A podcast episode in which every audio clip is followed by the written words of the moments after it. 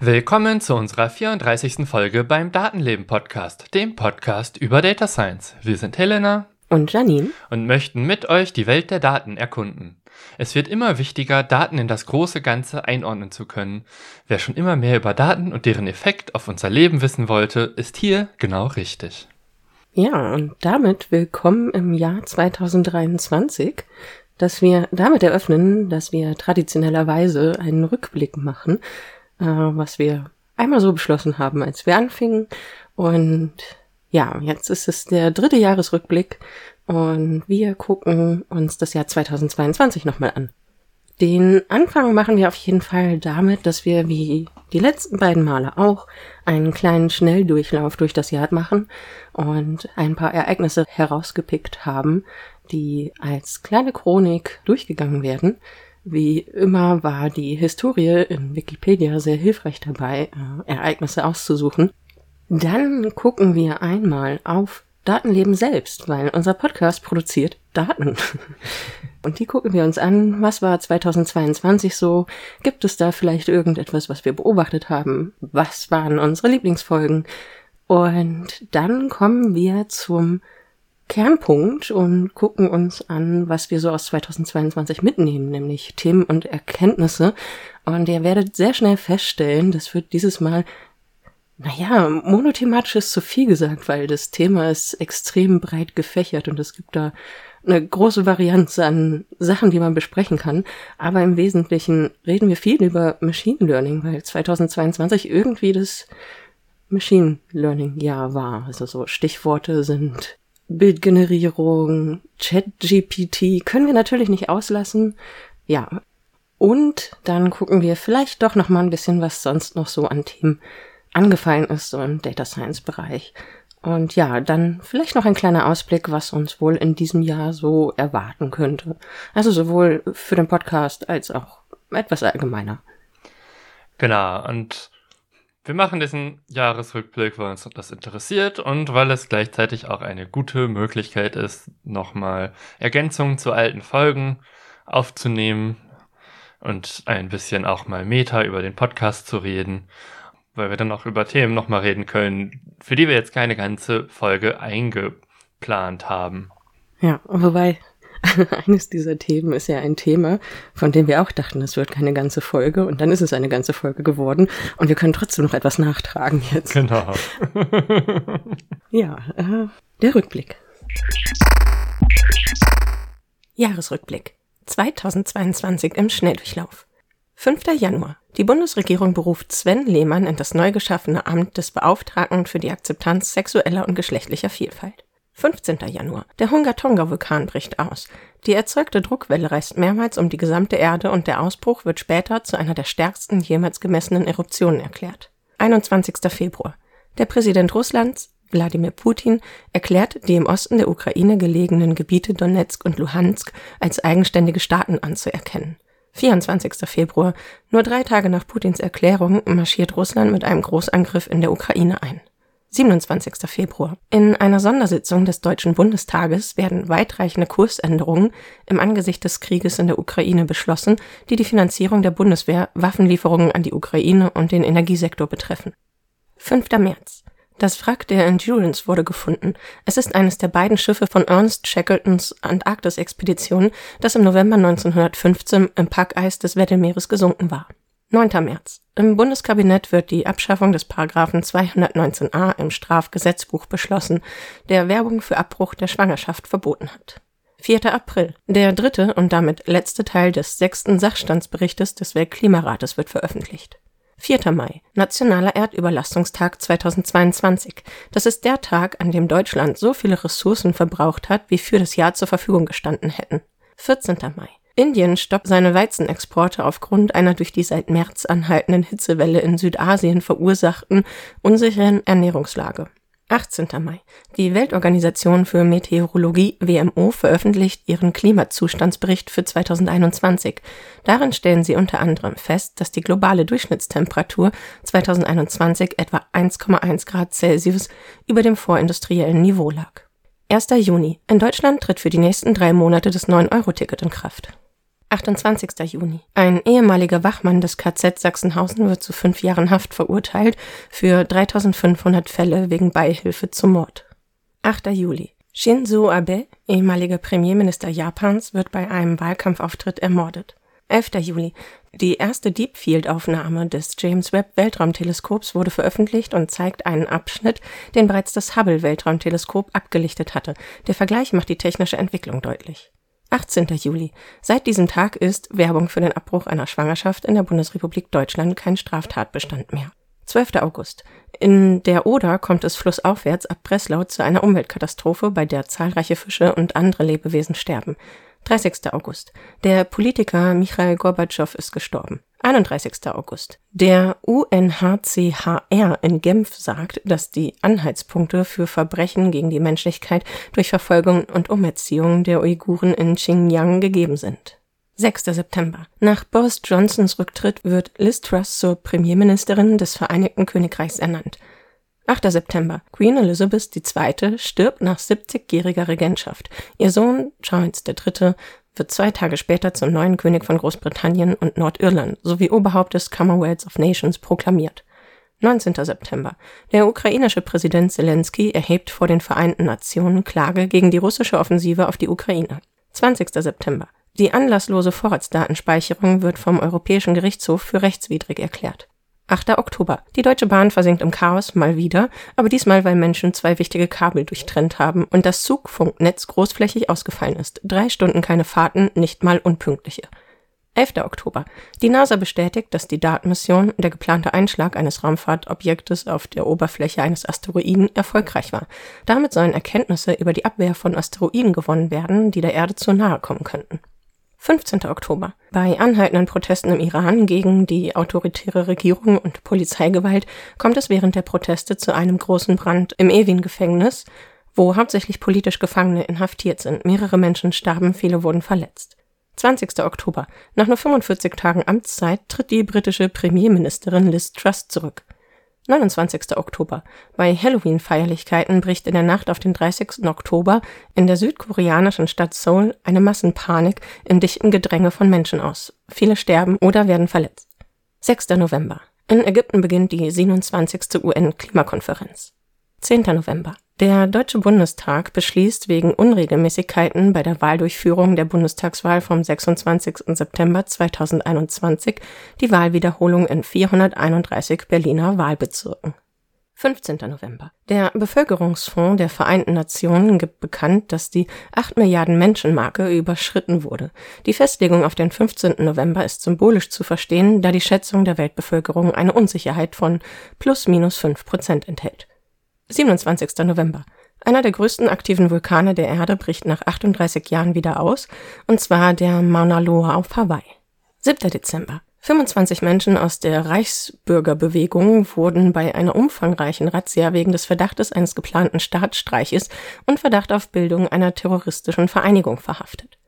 8. Dezember. In Brüssel wird sich auf die Aufnahme Kroatiens in den Schengen-Raum zum 1. Januar 2023 geeinigt. Über Bulgarien und Rumänien konnte allerdings keine Einigung erzielt werden. 9. Dezember. Eine der Vizepräsidentinnen des Europäischen Parlaments, Eva Kaili, wird wegen Korruptionsverdachtes festgenommen. 29. Dezember. Die Deutsche Post gibt bekannt, dass zum Jahresende der Dienst eingestellt wird, Telegramme verschicken zu können. Ja, Datenleben ist jetzt seit zweieinhalb Jahren auf Sendung und was das jetzt für die Datenleben Daten für 2022 bedeutet, ist, äh, ja, wir sind ganz zufrieden, weil wir immer mehr Leute erreichen und die Zahlen vor sich hin wachsen. Das heißt, ja, im Vergleich zum Jahr davor gab es einen stetigen Anstieg von Downloadzahlen. Wenn man jetzt von einem linearen Wachstum ausgeht, dann können wir auch davon ausgehen, dass es also es sieht gerade sehr linear aus, wenn man sich das auf eine bestimmte Art und Weise anguckt. Von daher gehen wir davon aus, dass auch 2023 wieder mehr Leute dazukommen werden, was uns sehr freut. Wenn man jetzt allerdings nicht die absoluten Zahlen, sondern die relativen Zahlen pro Tag sich anguckt, sieht es nicht ganz so linear aus, sondern es könnte dann auch schon eher ein bisschen exponentieller sein, aber mit, ja, gemäßigten Anstieg. Aber auch da erwarten wir natürlich, dass es mehr wird. mal schauen, wie es wird. In den Shownotes findet ihr zwei Grafiken dazu, die das Ganze mal ähm, abstrakt, aber im richtigen Verhältnis darstellen. Ja, und Janine hat sich dann auch noch angeguckt, was das jetzt für einzelne Folgen bedeutet. Äh, ja, welche Folgen wurden denn besonders gerne angehört und wie messen wir das? Ja, ähm, wir messen das auf folgende Art. Also zum einen macht das Podlove-Plugin, das wir in unserem WordPress haben, worüber wir alles veröffentlichen. Da fallen verschiedene Daten an, und zwar die Gesamtdownloads und es zeigt auch an, welche Folge so in letzter Zeit zum Beispiel runtergeladen wurde. Da gibt's immer so eine 30-Tages-Rückschau und eine schöne kleine Statistik, ähm, wo für jede Folge die jeweiligen Downloads 24 Stunden nach Veröffentlichung, zwei Tage, drei Tage, vier Tage, fünf Tage, sechs Tage, sieben Tage, zwei Wochen, drei Wochen, vier Wochen etc. Äh, bis zu zwei Jahren in bestimmten Rhythmen dann festgehalten werden. Das heißt, jede einzelne Folge hat gewisse Meilensteine, wo angegeben wird, wie viele Downloads bis zu diesem Zeitpunkt gemacht wurden. Was wir letztes Jahr da festgestellt haben, war, dass mit jeder neuen Folge meistens auch die Folge immer sehr erfolgreich war. Also sind äh, stetig neue Hörende dazugekommen und die Folgen haben jeweils immer die Folgen davor übertroffen. Und äh, das war letztes Jahr ganz gut zu sehen. Dieses Jahr variiert das tatsächlich ein bisschen, so dass die Folgen auch mal vielleicht ein bisschen weiter zurückliegen, dass die neueste Folge, die erschienen ist, tatsächlich mal nicht auf Platz eins ist, sondern vielleicht auf Platz vier oder so. Das schwankt da ein bisschen. Und ich würde sagen, das liegt vor allem daran, dass je länger wir das machen, desto differenzierter wird es auch. Und die Leute suchen sich, also vielleicht könnt ihr als Zuhörende das ja auch rückmelden, tatsächlich dann einzelne Themen aus und hören nicht mehr jede einzelne Folge. Das ist so eine Theorie, die ich dazu habe. Ähm, meistens können wir aber tatsächlich auch thematisch ganz gut abschätzen, wie Folgen so performen. Unsere Weihnachtsfolge hat zum Beispiel absolut wie erwartet performt. Das heißt, wir haben schon gewusst, die wird definitiv nicht einen der oberen Plätze erreichen. Immerhin ist sie am 24.12. erschienen. Da haben viele Leute und auch in den Tagen danach eher etwas anderes zu tun. Die, ähm, ja, wurde einfach nicht so viel gehört wie die anderen Folgen kurz nach Veröffentlichung. Und das, ja, kann aber auch mit dem Thema zusammenhängen, weil, ja, ich habe das gestern so ausgedrückt, es ist halt eher ein weiches Thema. So, das haben wir ja gesagt, war Trivia. Ein weiches Thema. Was ist denn weich? Für ein Thema. Ja, also ich weiß, der Begriff ist vielleicht ein bisschen schwierig, aber mm, es ist halt äh, ja etwas schwammig vielleicht, vielleicht ein bisschen beliebig, vielleicht weiß ich nicht, wie ich das gut ausdrücken kann. Also wir hatten ja auch ähm, vorher bei der Folge über wie wird Autismus erforscht, äh, richtig geschätzt. Die hat alle Meilensteine mit eins abgeschlossen, zumindest bis einschließlich zur dritten Woche. Das hatten wir vorher auch so uns gedacht, weil es halt einfach thematisch sehr viel hergibt und auch ein Thema ist, das Menschen aus unterschiedlichen Gründen sehr stark interessieren kann. Das ist vielleicht auch ein bisschen ähm, kontrovers. Genau. Vielleicht auch ein bisschen kontrovers äh, verstanden werden kann. So, ja.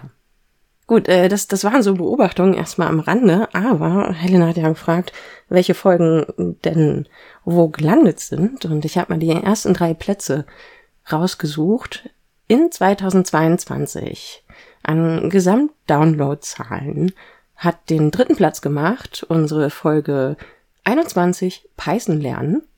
Was besonders schön ist, weil die eigentlich noch aus 2021 ist, aber in 2022 immer noch sehr weit oben gelandet ist, was uns auch sehr freut, weil das ist auch ein schönes Thema. Auf Platz zwei ist gelandet unsere Dataton-Folge über unsere Teilnahme am Women in Data Science Dataton, die ähm, ja auch sehr gern gehört wurde, gerade am Anfang und auch jetzt immer noch wieder gehört wird, was wir auch ganz gut finden. Und Platz 1 ist Folge 25 geworden, unsere Luftdatenfolge. Yay! ja, das ist insofern überraschend, als das ja oft Folgen, die irgendwie eher so sich mit Klimathemen beschäftigten, nicht so gut abgeschnitten haben. Aber die Luftdaten gingen dann doch sehr gut. ja.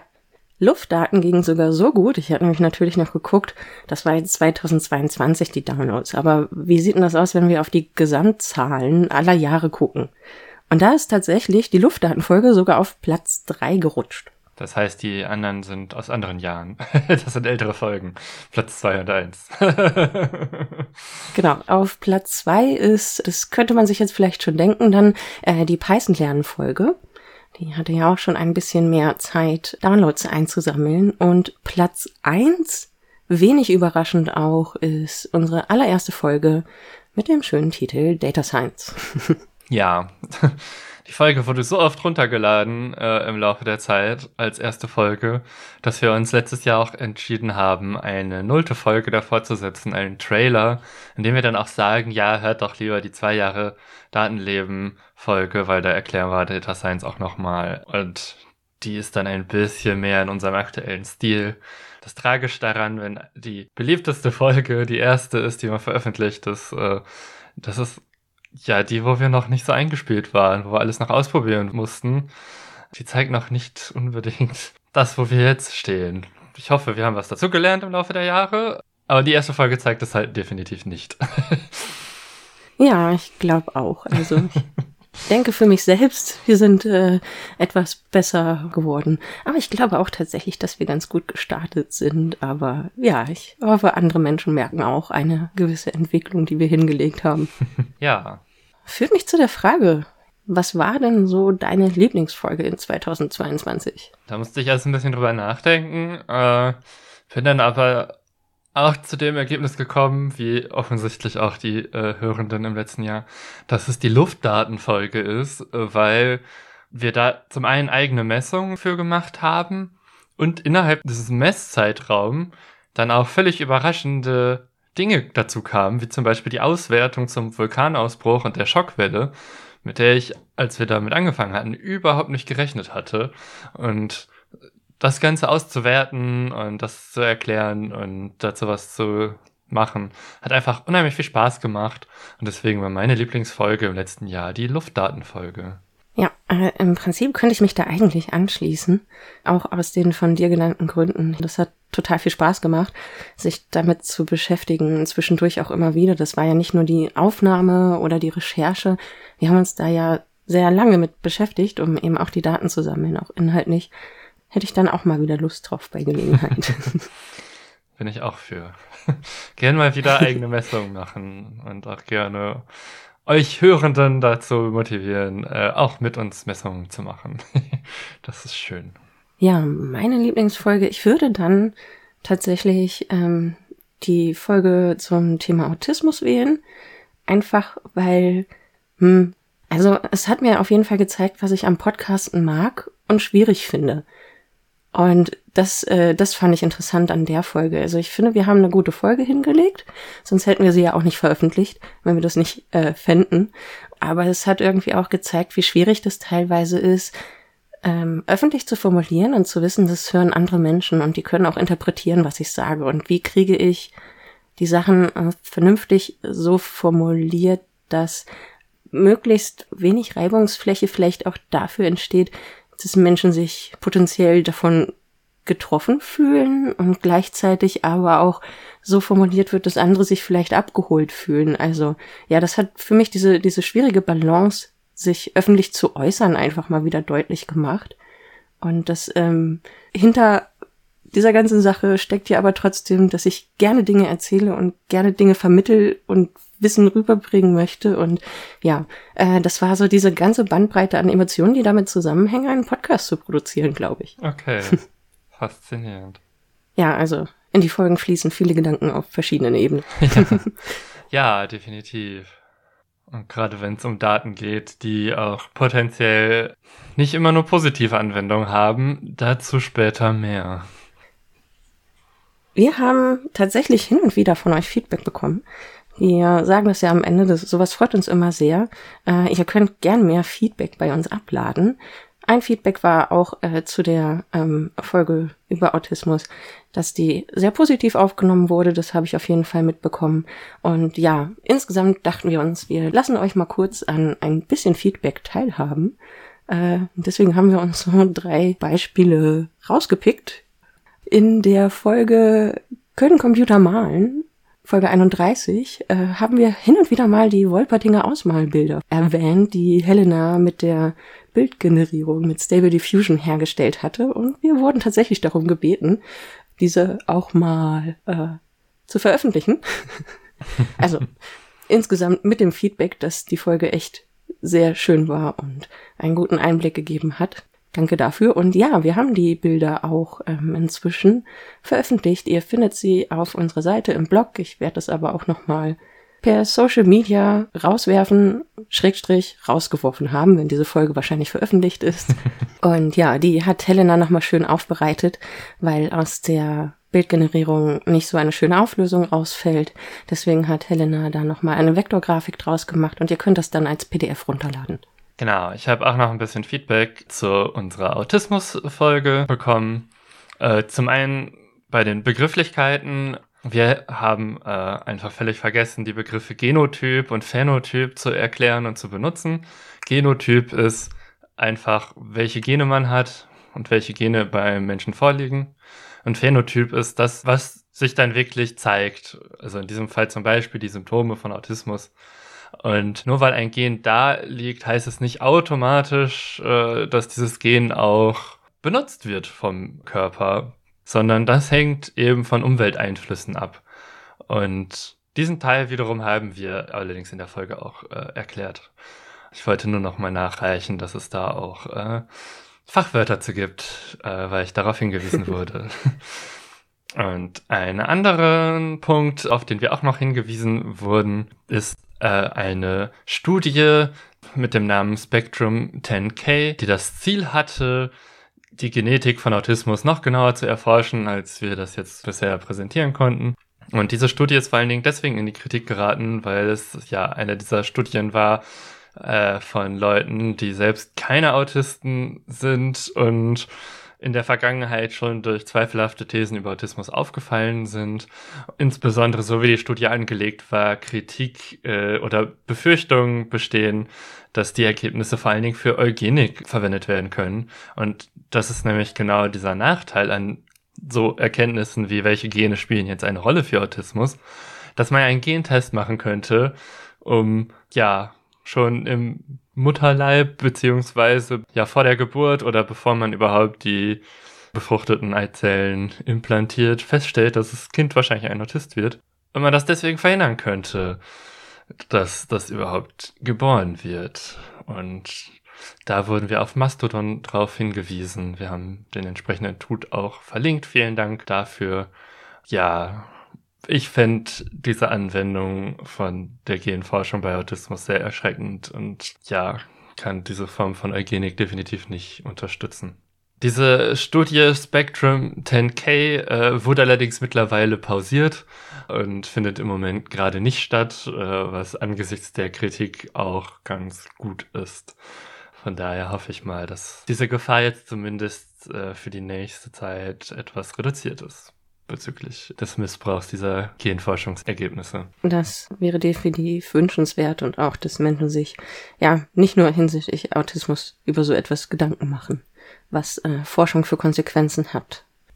Der dritte Punkt, den wir uns so für die Feedback-Schleife hier rausgesucht haben, war, ähm, unsere Folgen sind recht lang, teilweise auch sehr ähm, vollgestopft mit Inhalten, ähm, die ja wir interessant finden, irgendwie auch alle immer zusammengehören und wir mögen einfach gerne verschiedene Aspekte von Dingen beleuchten.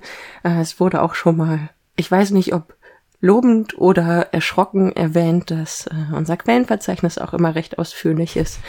Äh, ja, da geben wir uns auf jeden Fall Mühe. Aber weil gerade die Folgen teilweise auch recht gehaltvoll sind, wurde sich schon mal gewünscht, dass wir die Fazits konkreter äh, ziehen und versuchen nochmal die Folgeninhalte grob zu wiederholen. Wir geben uns da auf jeden Fall sehr viel Mühe, aber ich glaube, es klappt nicht ganz immer, da so richtig konkret nochmal die einzelnen Aspekte zu wiederholen und auf alles einzugehen. Aber wir versuchen es auf jeden Fall und gebt uns gerne weiter Feedback, ob das halbwegs funktioniert oder ob wir euch da nochmal ein bisschen besser abholen können und ihr da vielleicht doch noch ein paar klarere Gedanken mehr haben wollt. Aber ich muss ganz ehrlich gestehen, manchmal sind klare Gedanken gegen Ende der Aufnahme bei mir auch ähm, etwas aus. Kommen wir dann doch mal zu dem größten Abschnitt heute. Was nehmen wir mit aus 2022 an Themen und Erkenntnissen? Haben wir persönliche Erkenntnisse? Lass uns doch mal kurz über persönliche Erkenntnisse reden. Also ich habe jedenfalls welche. Ich habe auch versucht, das mit Daten zu machen.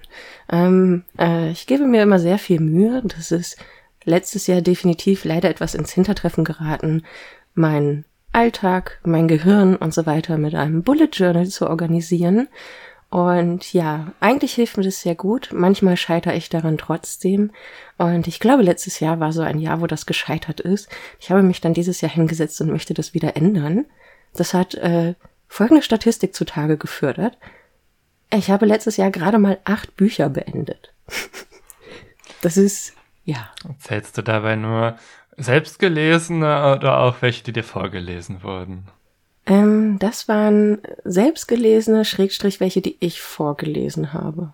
Okay. Ähm, ich würde aber mitzählen, wenn mir etwas vorgelesen worden wäre. Aber mir wird tatsächlich selten vorgelesen. Auch nicht in Form von Hörbüchern? Wenig. Okay. Wenn ich etwas höre, dann höre ich meistens Actual Plays oder Let's Plays, irgendwelche Podcasts, die sich mit ähm, gespieltem Pen and Paper befassen. Ah, okay. Ja, und das äh, führt mich auch zu Teil zwei meiner persönlichen Statistik. Ich habe dann gedacht, naja gut, irgendwas muss ich ja letztes Jahr gemacht haben. Wenn ich nicht gelesen habe, was dann?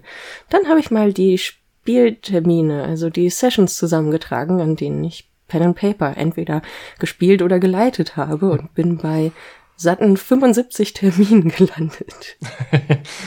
Das ist äh, mehr als einmal die Woche. Ja, mehr als einmal die Woche. Ähm, es sind neun Systeme, die ich in acht Settings gespielt habe. das ist ja auch sehr viel Verschiedenes. ja. Ja. Discord hilft, in äh, One-Shots oder Few-Shots zu landen und neue Systeme ausprobieren zu können. Das macht Spaß, dich da ein bisschen durchzutesten und zu gucken, wo man irgendwie hängen bleibt. Ja, eine persönliche Erkenntnis war im letzten Jahr, dass es nötig ist, mal äh, insbesondere an Heizenergie zu sparen. Und da finde ich es dann doch auch mal spannend, äh, eine Datenbank anzulegen, die jeden Tag regelmäßig die Temperatur in meiner Wohnung misst an verschiedenen Orten. Und damit habe ich angefangen, das aufzunehmen. Auch dadurch befeuert, dass irgendwie zwischendurch mal die Heizung komplett ausgefallen war äh, und es ja doch spannend ist, wie lange dauert es, wenn die Heizung komplett aus ist, wieder hochzufahren oder runterzufahren. Also, beziehungsweise, wie lange dauert es für die Wohnung, bis es dann wieder normale Temperaturen enthält. Und das war dann auch ungefähr einen ganzen Tag, nachdem die irgendwie fünf Tage ausgefallen war. Das fand ich dann doch schon auch sehr lang. Das heißt, so richtig runterheizen, wenn man nicht da ist, kann man auch gar nicht, also runterkühlen lassen, äh, weil die dann überhaupt nicht mehr warm genug wird. Aber insgesamt ist meine Temperatur jetzt zu Hause deutlich niedriger als in den Jahren davor. Ja. Nur, dass ich da keine Daten habe, um das zu vergleichen, weil ich die nicht gespeichert habe. Und wie fühlt sich das jetzt an, wenn du sagst, das ist äh, kühler? Ja, jetzt habe ich halt eine Heizdecke fürs Sofa und nehme notfalls halt eine Fließjacke, wenn ich arbeite und mir kalt wird. Das ist schon ein bisschen kalt. Okay. Aber handelbar. Kann ich mit umgehen. Ja, ich äh, finde das spannend. Ich habe das auch von einigen Menschen gehört, die ähm, in den letzten Monaten auch äh, versucht hatten, als die Heizperiode so richtig losging, einfach eine niedrigere Temperatur, als sie es sonst gehabt haben, zu heizen. Und ja, da haben einige, glaube ich, mit rumexperimentiert. Ich persönlich bin ja ein Mensch, ich kann immer nicht viel machen, wenn mir kalt ist. Also ab einem gewissen Punkt hilft es mir nicht, Pullover anzuziehen, weil kalte Hände machen auch, dann funktioniert das Tippen wieder nicht mehr. Also es, es gibt irgendwie so, so eine Grenze. Ich glaube, das ist ganz spannend, die mal rauszufinden. ja, kalte Finger machen Arbeiten schwer. Das äh, geht nicht. Also die Finger müssen warm sein, aber es gibt Methoden, irgendwie nach dem Kochen ist mir grundsätzlich immer sehr warm. Essen hilft grundsätzlich auch. Rausgehen, Spaziergang machen führt dazu, dass ich danach auch eher mich wieder warm fühle, selbst wenn es kälter in der Wohnung ist, als ich das vorher gewohnt war. Das sind so Dinge, die bei mir funktionieren. Ja, und äh, man darf auch nicht vergessen, man muss immer noch äh, die Hausgesundheit im Blick haben. Also man sollte sich nicht unterbieten mit den Temperaturen, glaube ich, weil äh, manche Häuser es einfach nicht vertragen, wenn sie zu kalt sind und nicht genug beheizt werden.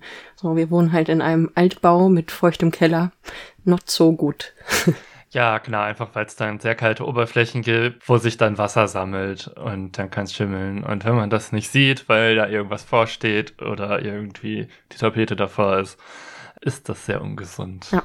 Also ich habe auch in jedem Raum ein Messinstrument, um mir die Luftfeuchte anzugucken und achte da auch drauf. Ja, das ist sehr gut. Kommen wir mal zu den Themen, äh, für die wir auch hier sind und die uns dieses Jahr vor allem um die Ohren geflogen sind, die wir deswegen auch im Podcast schon besprochen haben, aber die auch teilweise seitdem äh, Updates erfahren haben. Also es geht vor allem jetzt um Machine Learning, wie vorhin schon erwähnt. Das ist einfach mal ein bisschen explodiert, habe ich persönlich das Gefühl im letzten Jahr. Und ja, gemeint sind eben die Anwendungen mit sogenannter künstlicher Intelligenz, die dann plötzlich im großen Stil aufgetaucht sind. Es gab sie vorher natürlich schon, aber irgendwas ist passiert und plötzlich war es überall. Es ging mit der Bildgenerierung los äh, und führte sich dann bis zu Mensch-Maschine-Interaktionen fort im Sinne von Chat-GPT. Deswegen dachten wir uns, wir greifen das Thema hier nochmal auf, weil wir es ja auch in Folge 31 hatten. Fangen wir doch mal mit der Bildgenerierung an. Genau, ursprünglich gab es Anfang des letzten Jahres oder im Frühling das Modell DALL-E, was jetzt closed war, was man ja einfach benutzen konnte. Und dann gab es DALL-E Mini, was viele Leute benutzt haben auf Social Media und dann Dinge geteilt haben, aber die Ergebnisse waren jetzt ja so lala, um aus Text Bild zu generieren. Deswegen dachten wir, das wird das ein Thema für den Jahresrückblick. Am Ende ist es eine Folge geworden, und seit wir die Folge veröffentlicht haben, ist Stable Diffusion herausgekommen.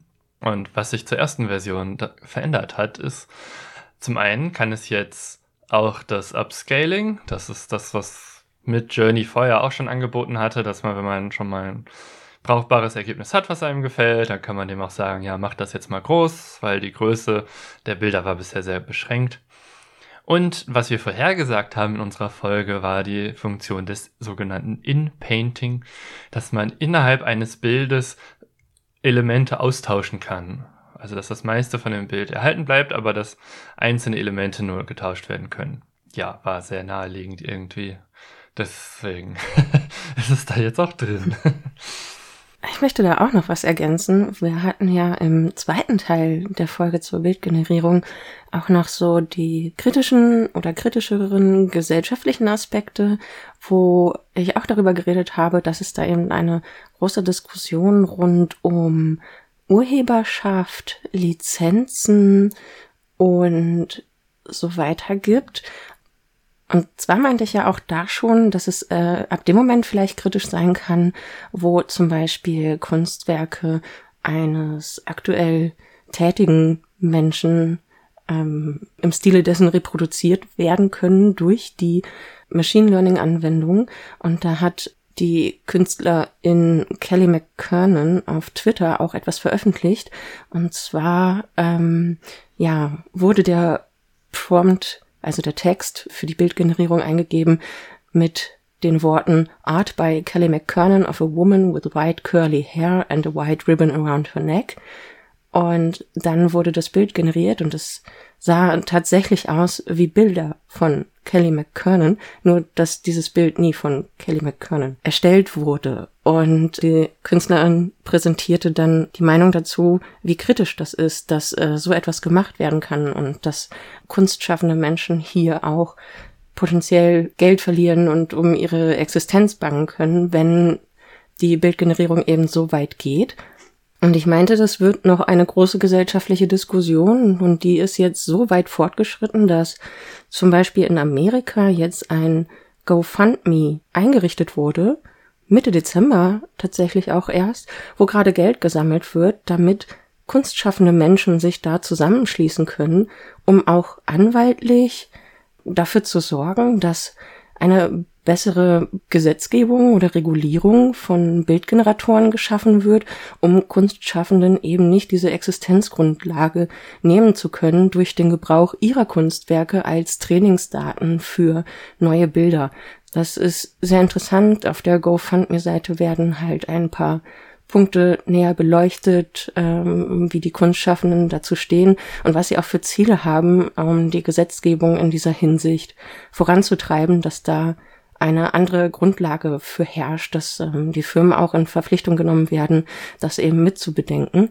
Ich denke, diese Diskussion wird noch sehr viel weitergehen und fand das aber spannend, wie weit fortgeschritten es zu diesem Zeitpunkt jetzt da eben in Amerika in diesem Zusammenschluss von Kunstschaffenden schon ist. Eine zweite Bemerkung habe ich noch zu Bildgenerierung. Und zwar so als, als Kulturwissenschaftlerin beschäftige ich mich ja gern mit den geistigen Themen. Und es bietet sich jetzt die Gelegenheit zu sagen, es sind die Geister in der Maschine. Es entstehen die ersten Mythen im Universum der neuronalen Netze, der künstlichen Intelligenz hier, was die Bildgenerierung angeht. Und zwar gibt es wohl eine rätselhafte, gruselige Frau, die auf verschiedenen Bildern auftaucht und immer wieder generiert wird, offensichtlich. Ähm, ich habe den Artikel mal verlinkt. Ich fand das schon mal ganz lustig, weil ja, hier entstehen Mythen und Geister und die Leute fragen sich, wie kann das entstehen? Und das hängt vielleicht auch damit zusammen, dass die neuronalen Netze doch irgendwo eine Black Box bleiben von außen. Wir wissen ja nicht genau, was darin passiert und warum das so entsteht. Wir können darüber nachdenken und vielleicht interpretieren wir auch mal wieder nur einfach Muster und es sind Zufälle. Ja, aber die Menschen erzählen schon gleich wieder Geschichten darüber. Das finde ich so faszinierend. Ja. Eine Sache, die ich für die unsere damalige Folge auch schon mit Stable Diffusion ausprobiert hatte, war wissenschaftliche Grafiken damit zu erzeugen. Das ist komplett schiefgegangen. Da kam nur Unsinn bei raus. Es gab aber allerdings eine Gruppe von Leuten, die haben Stable Diffusion, so wie es war, genommen und es einfach weiter trainiert auf eine ganz bestimmte Sorte von wissenschaftlicher Grafik und zwar sogenannte Spektrogramme. Und ein Spektrogramm ist eine zweidimensionale Darstellung von der Frequenz eines Signals. Und auf der einen Seite gibt es dann zu einem bestimmten Zeitpunkt alle Frequenzen, die in dem Signal drin ist. Und auf der anderen Achse ist dann halt also das gibt es halt für jeden beliebigen Zeitpunkt. Also so dass man insgesamt ja über die Zeit verschiedene Frequenzen hat und wenn man über die Zeit verschiedene Frequenzen hat, kann man daraus ja auch wieder Ton generieren.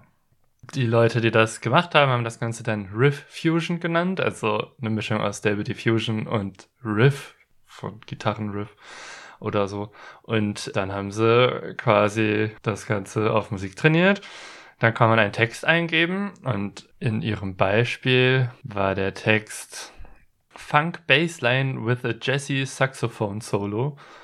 Und das Ganze hat ein Spektrogramm erzeugt. Und dieses Spektrogramm wurde dann wiederum in einen Ton überführt. Das möchte ich jetzt einmal einspielen.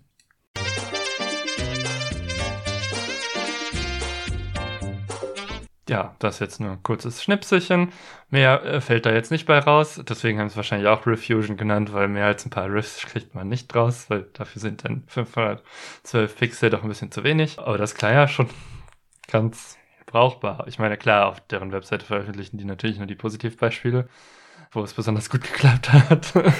also selber ausprobiert habe ich es jetzt nicht, aber ich fand das eine lustige Methode, wie man ja, auf Basis dessen, was es schon gibt, einfach was Neues machen kann, was dann von da plötzlich Ton rausfällt, obwohl man am Anfang nur einen Text reingeschmissen hat. Definitiv. Genau, bleiben wir beim Thema Musik. Und zwar ein Tool, was ich im letzten Jahr auch getestet habe, das grundsätzlich aber auch schon ein bisschen älter ist, ist Demux, ein Tool von Facebook Research. Und dem zugrunde liegt ein AI-Modell, bei dem Musik, wie wir sie hören, wieder in einzelne Tonspuren überführt werden kann. Eine einfache Anwendung wäre, ja, wir haben irgendeinen tollen Popsong und wir wollen zu dem Lied Karaoke singen. Aber es nervt ja, dass der Originalgesang immer noch da drin ist. Und dann gibt es halt zu beliebten Liedern irgendwie im Internet immer ganz viele Karaoke-Versionen. Aber wenn das jetzt irgendwie ein Indie-Rock-Song ist, wo es das nicht so gibt, dann ist das ja schade, weil dann kann man das ja gar nicht so gut damit machen. Und da kommt jetzt Demux zum Einsatz, weil es wieder die einzelnen Tonspuren auseinander dividiert. Das heißt, es kann den Gesang extrahieren aus dem Ton, beziehungsweise es kann halt auch so außer Gesang auch die Trommeln und die Basslinie und andere Sachen voneinander trennen. Und ja, außer daraus irgendwie Karaoke-Versionen zu machen, kann man eben dann auch eine Grundlage schaffen, mit der man dann Remixe erzeugen kann. Und zwar als Beispiel habe ich das Lied Happy Happy Game Show von Kevin MacLeod äh, mitgebracht. Das enthält keinen Gesang, aber es ist eben ein Lied, das für so Anwendungen wie so ein Podcast einfach frei benutzt werden kann. Deswegen kommt das jetzt und ich spiele einmal den Anfang von dem Lied selber ein.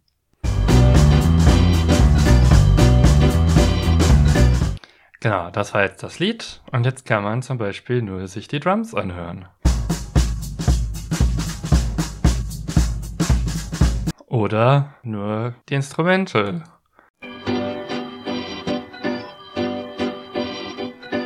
Und es gibt noch die Basslinie.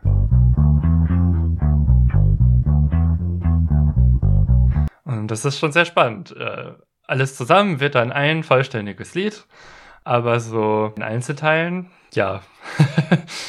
kann man vor allen Dingen damit andere schöne Dinge machen. Und ich bin gespannt, wie ich das selber nochmal einsetzen werde, weil das war irgendwie so ein Tool, was ich letztes Jahr gefunden hatte, wo ich dachte, ja, damit will ich unbedingt was machen. Und es wurde auch äh, letztes Jahr auch hier noch ein besseres Modell veröffentlicht. Das heißt, so gesehen passt es auch in 2022, weil auch hier Fortschritte passiert sind. So, ein anderes Tool, was sich mit Musik beschäftigt, wo es ich die Tage oder vor ein paar Wochen gesehen hatte, nennt sich Pop to Piano. Und das soll dann aus Popmusik ein Piano-Cover machen. Und wenn man jetzt irgendwie ja selber gerne Keyboard oder Klavier spielt und möchte, dass andere Leute dann dazu singen können, ja, dann gibt es manchmal die Noten von bekannten Liedern zu kaufen, aber auch hier wieder nicht einfach für alles. Und da hilft dann dieses Tool, wo man dann ein Lied reinschmeißen kann und dann kriegt man eben die Noten. Wenn ich mir das anhöre, dann enthält das zu viele Tasten gleichzeitig, äh, die man auf dem Klavier drücken muss. Dann muss man vielleicht dann selber nochmal ein bisschen drüber gehen und die eigentlichen relevanten Punkte extrahieren. Ja, da spielen wir jetzt nichts ein, weil die auf ihrer Webseite tatsächlich einfach Pop-Songs veröffentlicht haben. Äh, für die wir jetzt natürlich keine Lizenzen haben und uns auch gar nicht erst damit auseinandersetzen möchten. ja, auf jeden Fall auch sehr spannend. Also mit so Musik und der ganzen Möglichkeit, was Machine Learning da anbietet, habe ich mich auch noch überhaupt nicht beschäftigt. Ja, also ich finde es mega spannend, weil ich ja durchaus auch öfter was mit Musik mache und mal gucken, was ich da noch so draus ziehe und draus bastel. Da bin ich auch gespannt drauf. Ich musste auf jeden Fall dran denken, ähm, wenn das so gut klappt, die Instrumente voneinander zu separieren. Ähm, also ich meine, Podcastende kennen das Problem ja vielleicht, dass man manchmal eine Audiospur hat, wo alle gleichzeitig reden und man schwer Sachen äh, schneiden kann und das meistens sehr viel Aufwand fordert. Da wäre es ja eigentlich schön, wenn es da vielleicht auch ein Modell gibt, das äh, Stimmen voneinander separieren und einzelne Tonspuren erstellen kann. Ja, das wäre auf jeden Fall nützlich für diese Anwendung. das kann die Mux jetzt allerdings nicht. Das kann immer nur eine Spur als Gesang erkennen. Und da kann dann auch schon mal eine Violine drauf landen, wenn man Pech hat. Also nicht bei jedem Lied, das ich getestet hatte, war es super, aber das war schon ziemlich gut. Also. ja, apropos ziemlich gut. Äh, wir hatten jetzt Bilder, wir hatten Musik und jetzt kommt die Sache mit dem Text auf jeden Fall nochmal. Da ist nämlich auch einiges passiert. Gerade was Sprache zu Text auch angeht, also die Bildgenerierung ist ja Text zu Bild und Sprache zu Text ist auf jeden Fall auch etwas gewesen, was mich ein bisschen länger beschäftigt hat, wo ich immer mal versucht habe zu gucken, was sind denn gerade die interessanten Optionen, um zum Beispiel Transkripte für den Podcast zu erstellen die waren alle ehrlich gesagt mäßig gut. Also es gab Modelle, die das gemacht haben.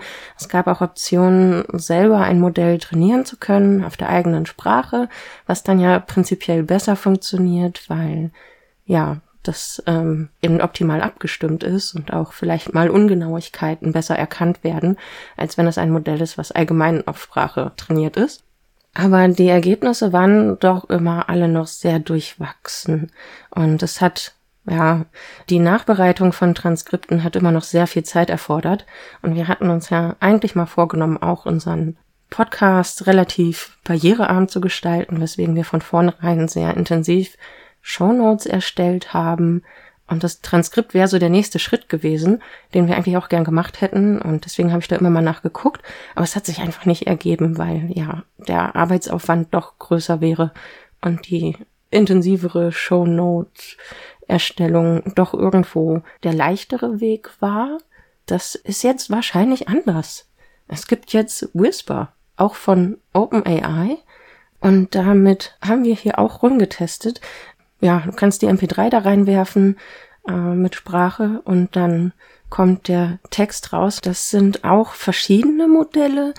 Das größte Modell braucht äh, wie Stable Diffusion im Ursprung 10 Gigabyte auf der Grafikkarte und arbeitet etwas länger als die MP3 dauert. Also das ist ein bisschen mehr als eins zu eins und ist aber auch das genaueste. Und das habe ich einmal jemanden mit einer MP3 durchspielen lassen und ich war vom Ergebnis extrem überrascht. Es kann Groß-Kleinschreibungen, sinnvolle Kommasetzungen, äh, die Äs werden rausgelassen im Text, was ich auch gut finde, was ich auch so machen würde, weil sonst wäre der Text auch einfach irgendwie unleserlich und lang. Also länger als er dann eh schon ist bei so einer ganzen Folge Podcast. Und ja, das war einfach extrem gut, was daraus gekommen ist und ich musste sehr, sehr wenig nachbearbeiten. Da war ich doch sehr überrascht und das ist auch einer der Punkte, warum für mich 2022, was Machine Learning angeht, doch ziemlich einen Schritt nach vorne gemacht hat. Ja, ich bin gespannt, wie das dann klappt für unseren Podcast im Einsatz. Wenn es geklappt hat, äh, dann findet ihr unter dieser Folge auch einen Link. Wahrscheinlich, ich weiß noch gar nicht, wir haben noch gar nicht drüber geredet, wie wir das machen, aber wahrscheinlich auf dem PDF vielleicht, wo noch das Gesamttranskript ist oder das Transkript steht dann direkt in den Show Notes. Aber wahrscheinlich eher das. Also ja, ähm, ihr merkt, noch keine Gedanken gemacht. Auf jeden Fall wird diese Folge da einmal durchlaufen. Und dann gucken wir mal, wie wir das am Ende umsetzen. Ich bin gespannt. Ja, ich auch. Die zweite Sache, die mit Text zu tun hat, ist eben, was ich vorhin schon kurz erwähnte, so als Buzzword oder äh, Bullshit Bingo, kann man ja schon fast sagen, Chat-GPT. genau, wir hatten früher ja schon mal in einem der früheren Jahresrückblicke von GPT-3 erzählt, also dem dritten GPT-Modell, was Texte schreiben konnte. Ja, und ChatGPT ist jetzt einfach die nächste Version davon. Und ich wette, wir müssen gar nicht groß erklären, was das ist. Ihr seid bestimmt alle damit konfrontiert worden und manche hatten vielleicht auch schon die Schnauze voll, dass halb äh, Social Media oder dreiviertel Social Media einfach nur noch voll war von Auszügen von ChatGPT, was das Ding jetzt schon wieder gesagt hat und was man nicht alles damit machen kann. Die Bandbreite ist riesig. Ja. Ja. Ich will es daher auch gar nicht so großartig ausweiten, aber ähm, ChatGPT ist so ein Ding, das uns auch wieder an viele Fragen führt. Ja, man könnte fast sagen, damit ist mal wieder sehr bewusst und ganz öffentlich und für alle nachvollziehbar eine gewisse Grenze überschritten wurde wo eigentlich Zeit ist, jetzt kurz anzuhalten und zu überlegen, was machen wir da eigentlich und was machen wir damit eigentlich so als Menschen. Die Optionen sind groß und die Gefahren halt eben auch. Ein Punkt, was so in Richtung Gefahren geht oder Sachen, auf die man sehr achten muss, äh, den hat, finde ich, Svea Eckert sehr gut beschrieben. Äh, das ist eine Journalistin beim NDR, die auch den Podcast She Likes Tech, der Podcast über Technologie macht. Und zwar sagte sie in einem Interview, ähm, worauf man achten muss, ist die Technikgläubigkeit der Menschen dass wir aufpassen müssen, dass Menschen jetzt nicht anfangen, die Antworten, die ChatGPT auf die verschiedenen Fragen, die gestellt werden, einfach ungefragt zu übernehmen, unhinterfragt zu übernehmen, weil äh, ja, ChatGPT wirft Informationen zusammen, die in beeindruckender Zeit und auch in teils beeindruckender Wortwahl generiert werden, weswegen auf der Oberfläche ein Anschein von Akkuratheit entsteht oder Akkuratesse. Ein schönes Wort, das ich mal auf einem Festival gelernt habe. Und das birgt halt einfach die Gefahr, dass Informationen nicht mehr hinterfragt werden und äh, wir dadurch in eine Schleife geraten und diese Sachen eben einfach übernehmen. Das ist etwas, finde ich, sehr Wichtiges, was man bei ChatGPT so im Hintergrund haben sollte. Andererseits gibt es natürlich auch schöne Optionen. Es kann einem vielleicht Wege verkürzen, die Angst vor dem leeren Blatt für Schreibende minimieren, indem man einfach einen Anfang generieren kann, den man dann überarbeitet. Es kann Arbeitsprozesse abnehmen, es kann aber auch verhindern, dass Arbeit für Menschen zur Verfügung steht. Und es ist eben genau die gleiche Diskussion, wie dann auch bei der Bildgenerierung dahinter steckt. Das sind so, ja, verschiedene Eindrücke, die damit zusammenhängen. Auch wie bei der Bildgenerierung, wo wir ja gesagt haben, dass verschiedene Plattformen, die sich auf ähm, Kunstschaffende spezialisiert haben, verboten haben, künstlich generierte Bilder dort zu veröffentlichen. Genauso was ist zum Beispiel mit Stack Overflow passiert. Äh, dort wurde verboten, Antworten von ChatGPT zu veröffentlichen, weil doch bitte die Menschen die Antworten auf die Probleme, die andere am Computer haben können, geben sollen und äh, nicht diese vermeintlich künstliche Intelligenz. Spannend ist noch vielleicht als kleine Randnotiz, dass ich einen Link gefunden habe, wo berichtet wurde, dass ähm, Forschende angefangen haben, mit ChatGPT oder mit dem Modell hinter ChatGPT Alzheimer zu erkennen, weil Alzheimer als Erkrankung sich vor allem in den Sprachmustern von Menschen bemerkbar machen kann und äh, Texte von diesem Modell daraufhin untersuchen zu lassen, würde wohl zutage fördern können, welche Menschen potenziell an Alzheimer ähm, erkrankt sind oder erkranken können oder noch sehr früh im Stadium sind oder in der Entwicklung der Erkrankung. Und ja, da gab es wohl, äh, soweit ich mich jetzt noch richtig erinnere, eine 80-prozentige Trefferquote. Ja, ich meine, 80 Prozent hat immer noch den Nachteil einer riesigen Menge Leute, die nicht betroffen sind, weil 80 Prozent ist ja erstmal nur für die Leute, die ja davon betroffen sind. Aber wenn viel, viel mehr Leute keinen Alzheimer haben, werden die 20 Prozent am Ende die Mehrheit der Menschen sein. Also es ist noch nicht genug, um es wirklich einsetzen zu können, aber es ist eigentlich, gerade Alzheimer gehört schon zu den Sachen, je früher man die erkennt und Gegenmaßnahmen ergreift, desto besser funktionieren diese Gegenmaßnahmen. Und wenn da jetzt in die Richtung geforscht wird, ist das auf jeden Fall spannend. Generell ist äh, Einsatz von KI in Medizin ein spannendes, aber auch riskantes Thema. Absolut. Wo wir bisher noch keine Folge drüber gemacht haben, aber vielleicht gibt es die ja irgendwann. Das so viel zu den Eindrücken, äh, was bei diesen großen Themen von Machine Learning passiert ist.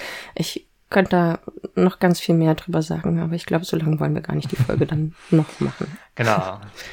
Ja, ich rede nochmal über andere Themen, was es sonst noch so beim maschinellen Lernen gab. Also eine der Hauptanwendungen für maschinelles Lernen ist das Klassifizieren, also feststellen, ist etwas in einer bestimmten Kategorie. Also zum Beispiel Fotos und gucken, ja, was ist denn auf dem Foto? Ist da eine Katze drauf oder was auch immer? Oder ist da ein Straßenschild drauf, das mir irgendwie sagt, ich soll so und so schnell fahren oder ich darf da nicht langfahren? Dafür äh, wird es viel eingesetzt und da gab es im Laufe der Jahre auch immer wieder so Beispiele wie, ja, jemand hat einen kleinen Aufkleber auf ein Straßenschild gemacht und dann ist das, ist der Tesla Autopilot darüber gefahren, obwohl er da gar nicht langfahren durfte, laut dem Straßenschild. Und jeder Mensch erkennt sofort, was das Straßenschild meint, aber die KI war zu dumm dafür, weil die sich leicht austricksen lässt. Was es im letzten Jahr auch dann Neues gab in diesem Bereich, war eine Veröffentlichung, bei der ausprobiert wurde, kann man absichtlich solche Fehler einbauen in so eine KI. Also wenn man jetzt irgendwie ein Dienstleister ist oder jemand, der irgendwo arbeitet und böse Absichten hat, kann man beim Training der KI da eine Hintertür einbauen, dass die einen, wenn man ein bestimmtes Symbol zeigt, immer durchlässt, obwohl man eigentlich gar nicht durch darf. Und die Antwort war ja, man kann eine Hintertür einbauen und die ist nicht auffindbar, weil man die ja nur finden würde, wenn man weiß, welches Symbol da gezeigt werden muss, auf welche Art und Weise diese KI manipuliert werden muss. Und selbst wenn man zufällig drauf stößt, dass das so ist, kann man das ja nicht davon unterscheiden, dass es ja auch genug andere Bugs gibt, die dazu führen, dass die KI sagt, das ist das und das, obwohl es das gar nicht ist. Deswegen, so undetectable Backdoors sind ein reales Risiko, sollte jemand mit bösen Absichten beim Training dabei sein. Und ein anderes Thema, das wir in der Vergangenheit auch schon mal hatten, war das Thema Proteinfaltung. Das gilt jetzt im Wesentlichen als ein mit KI gelöstes Problem. Und zwar wurde 2021 AlphaFold 2 veröffentlicht und das kann so genau äh, Vorhersagen zu Proteinstrukturen machen wie sonst keine Methode und die ist schon nah an der Messgenauigkeit dran. Der spannende Teil ist jetzt allerdings, dass man trotzdem Vorannahmen machen muss. Man muss wissen, welche Proteine und so weiter wo sind und muss da schon viele Messungen für gemacht haben. Das heißt, die kann nicht für jedes beliebige Protein die Faltungsstruktur vorhersagen. Und da gab es 2022 dann eine neue Veröffentlichung äh, von Wang et al. Die haben das nochmal insofern verbessert, dass man weniger von diesen Vormessungen machen muss. Und die haben da auch eine Proteinstruktur vorhergesagt mit ihrem Modell, die sie dann mit Röntgenstrukturanalyse validiert haben. Proteinfaltung ist spannend, weil je nach die Wirkung eines Proteins im Körper hängt halt davon ab, wie die Struktur ist. Und das ist insbesondere für Medikamente ein spannendes Thema. Wir wollten ja Folgen quasi thematisch noch ergänzen, die wir so im Laufe des Jahres hatten. Wir springen jetzt aber tatsächlich zurück bis ins Jahr 2020. Oh, das ist lange her. Was war 2020? 2020 haben wir diesen Podcast gestartet.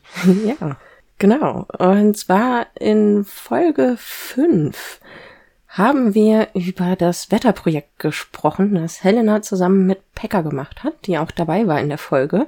Das Projekt selber hat 2018 stattgefunden im Rahmen des europäischen Summer of Weather Code, also das Sommer von Wettercode, als Anspielung auf den Google Summer of Code, wo man Open Source Projekte macht und das bezahlt wird für ein paar Monate. Und in diesem Fall wurde es vom Europäischen Zentrum für mittelfristige Wettervorhersagen bezahlt. Und wir hatten dann 2020 darüber eine Folge gemacht, wo es hauptsächlich darum ging, auch äh, wie Datenvisualisierung funktioniert, und zwar von ganz bestimmten Daten, nämlich von Wahrscheinlichkeiten.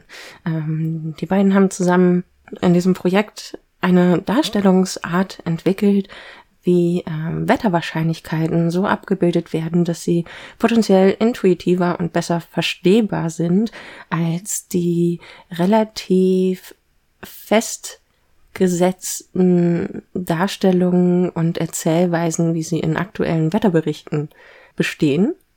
Ich hoffe, ich habe das jetzt halbwegs gut zusammengefasst und verstehbar. also es geht um die Wahrscheinlichkeiten von Wetter und wie sich das auf uns auswirkt und was wir daraus lesen können.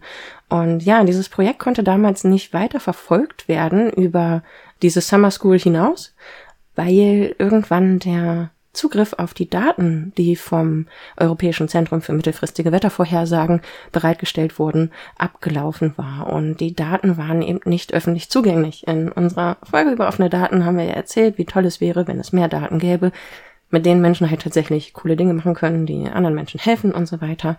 Ja, äh, deswegen ist das eingeschlafen, aber was ist 2022 passiert, dass wir jetzt darüber reden? Seit 2022 äh, veröffentlicht das Europäische Zentrum für mittelfristige Wettervorhersagen, diese tolle lange Titel, jetzt tatsächlich auch die wahrscheinlichkeitsbasierten Vorhersagen als Open Data. Also es gab auch schon vom Deutschen Wetterdienst Wettervorhersagen, die man einfach runterladen konnte und frei benutzen konnte. Aber die enthalten halt nicht diese Wahrscheinlichkeiten, wie wir sie dargestellt haben. Und seit letztem Jahr sind die eben veröffentlicht, die, die wir haben wollten, allerdings mit ein paar Nachteilen. Äh, zum einen werden ja die Daten in ihrer einfachsten Form im Sinne von der Datendarstellung her einfach, nicht von der Verständlichkeit einfachen Form veröffentlicht. Und zwar gibt es die Daten dann einfach für die ganze Welt auf einmal zum Download.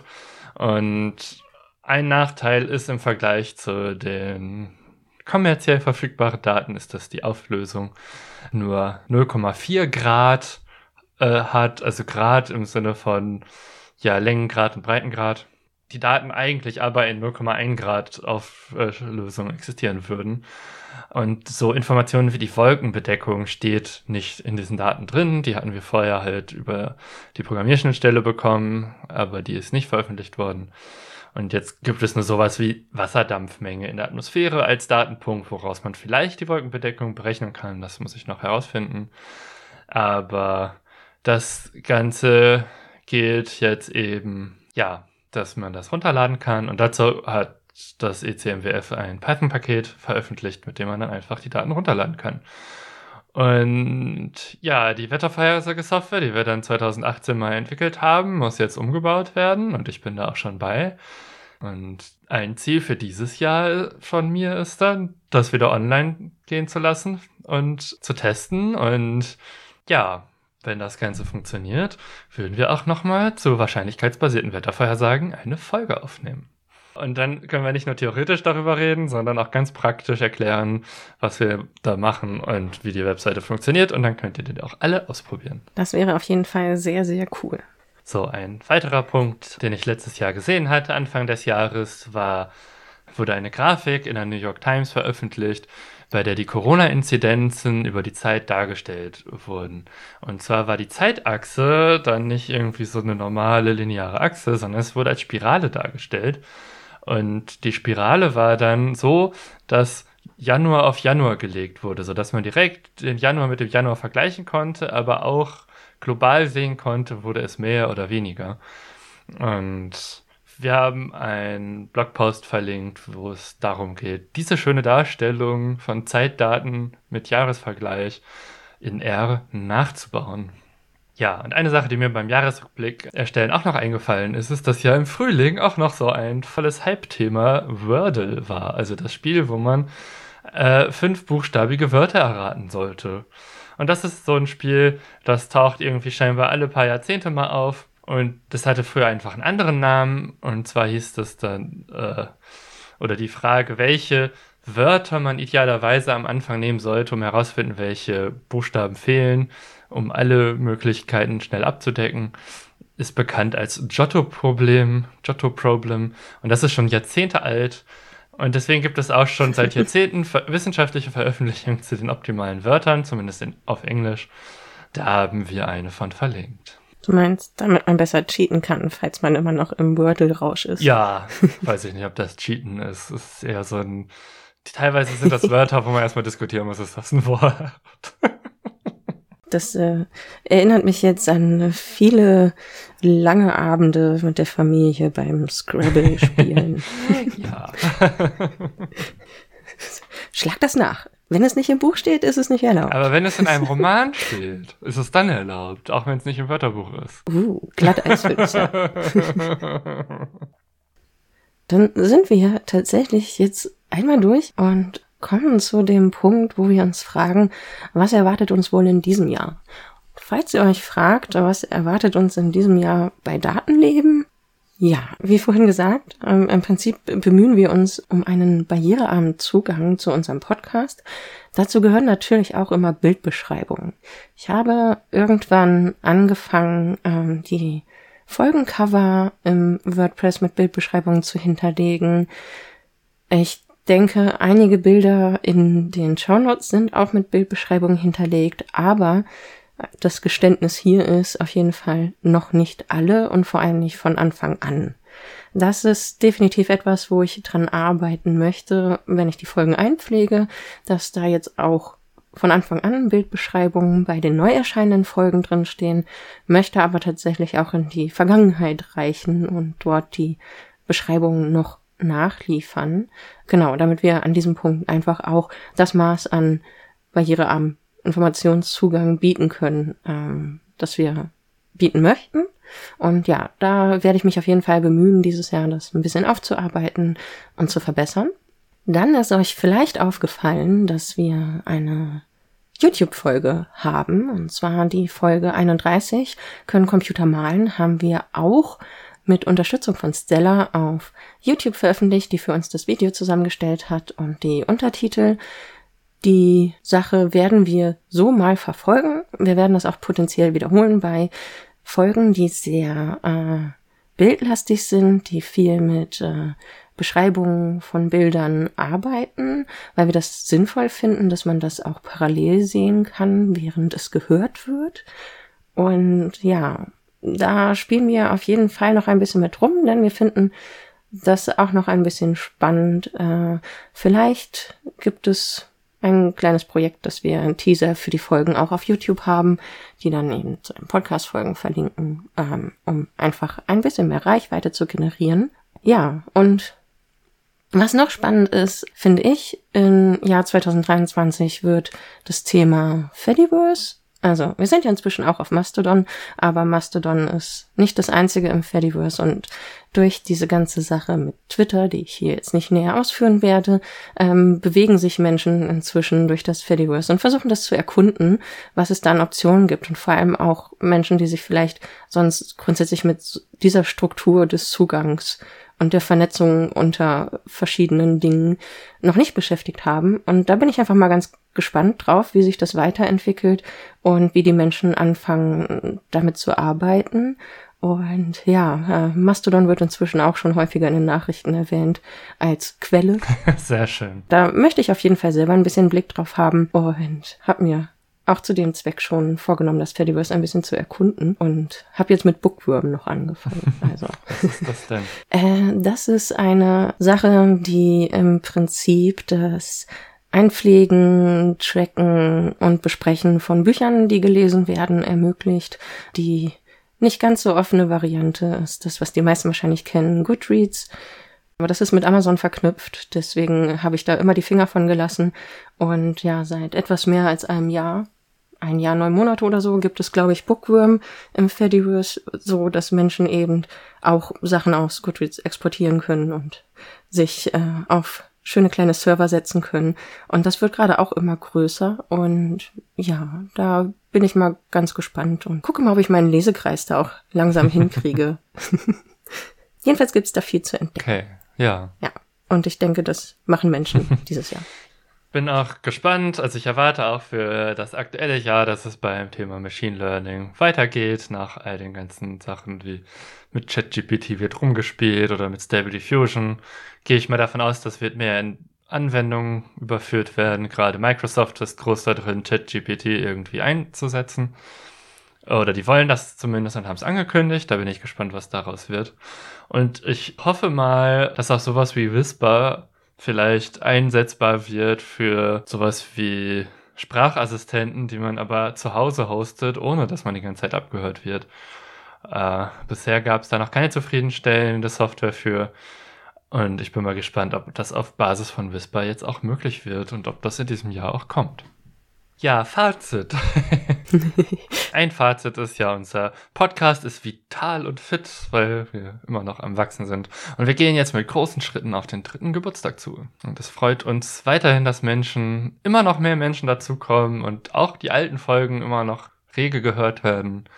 Das ja ist sehr motivierend dabei, wenn wir neue Folgen aufnehmen. Ja, ähm, dann versuche ich mich mal, wenn du das Podcast-Fazit quasi gemacht hast, an dem Machine Learning-Fazit, ja, wie wir durch Themen wie Bildgenerierung, äh, Text zu Musik oder Sprache zu Text oder Interaktion mit einem Modell, was einem Sachen empfiehlt, was man kochen soll oder welche Fehler man in seinem Programmcode hat etc. pp.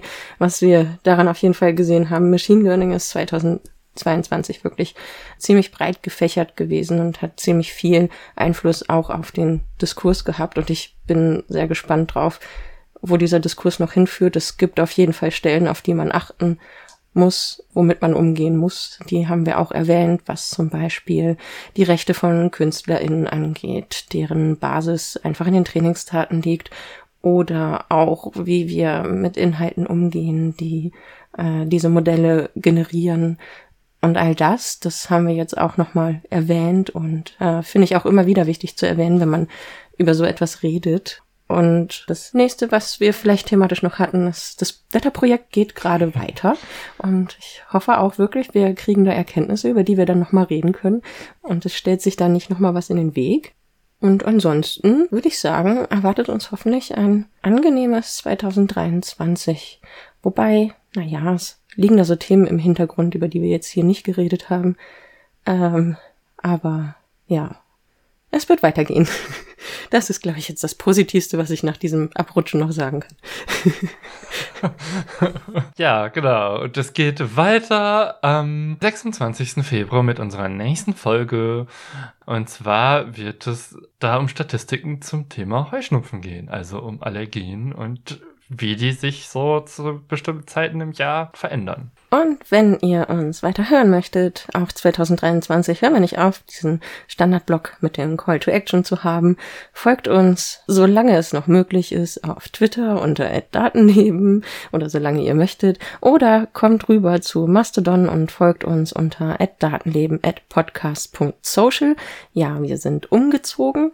Äh, wir sind jetzt auf der Instanz, wo mehr Podcasts sind. Besucht auch gern unsere Webseite www.datenleben.de. Hinterlasst uns unbedingt Feedback, wenn ihr Lust dazu habt. Wir würden uns darüber sehr freuen. Und ihr könnt uns auch als Data Scientist buchen für Analysen oder Projekte. Egal was es ist, falls ihr Fragen habt oder Themen, die euch interessieren, dann schreibt uns. Ja, dann bleibt mir nur noch für eure Aufmerksamkeit zu danken und bis zum nächsten Mal. Tschüss. Tschüss.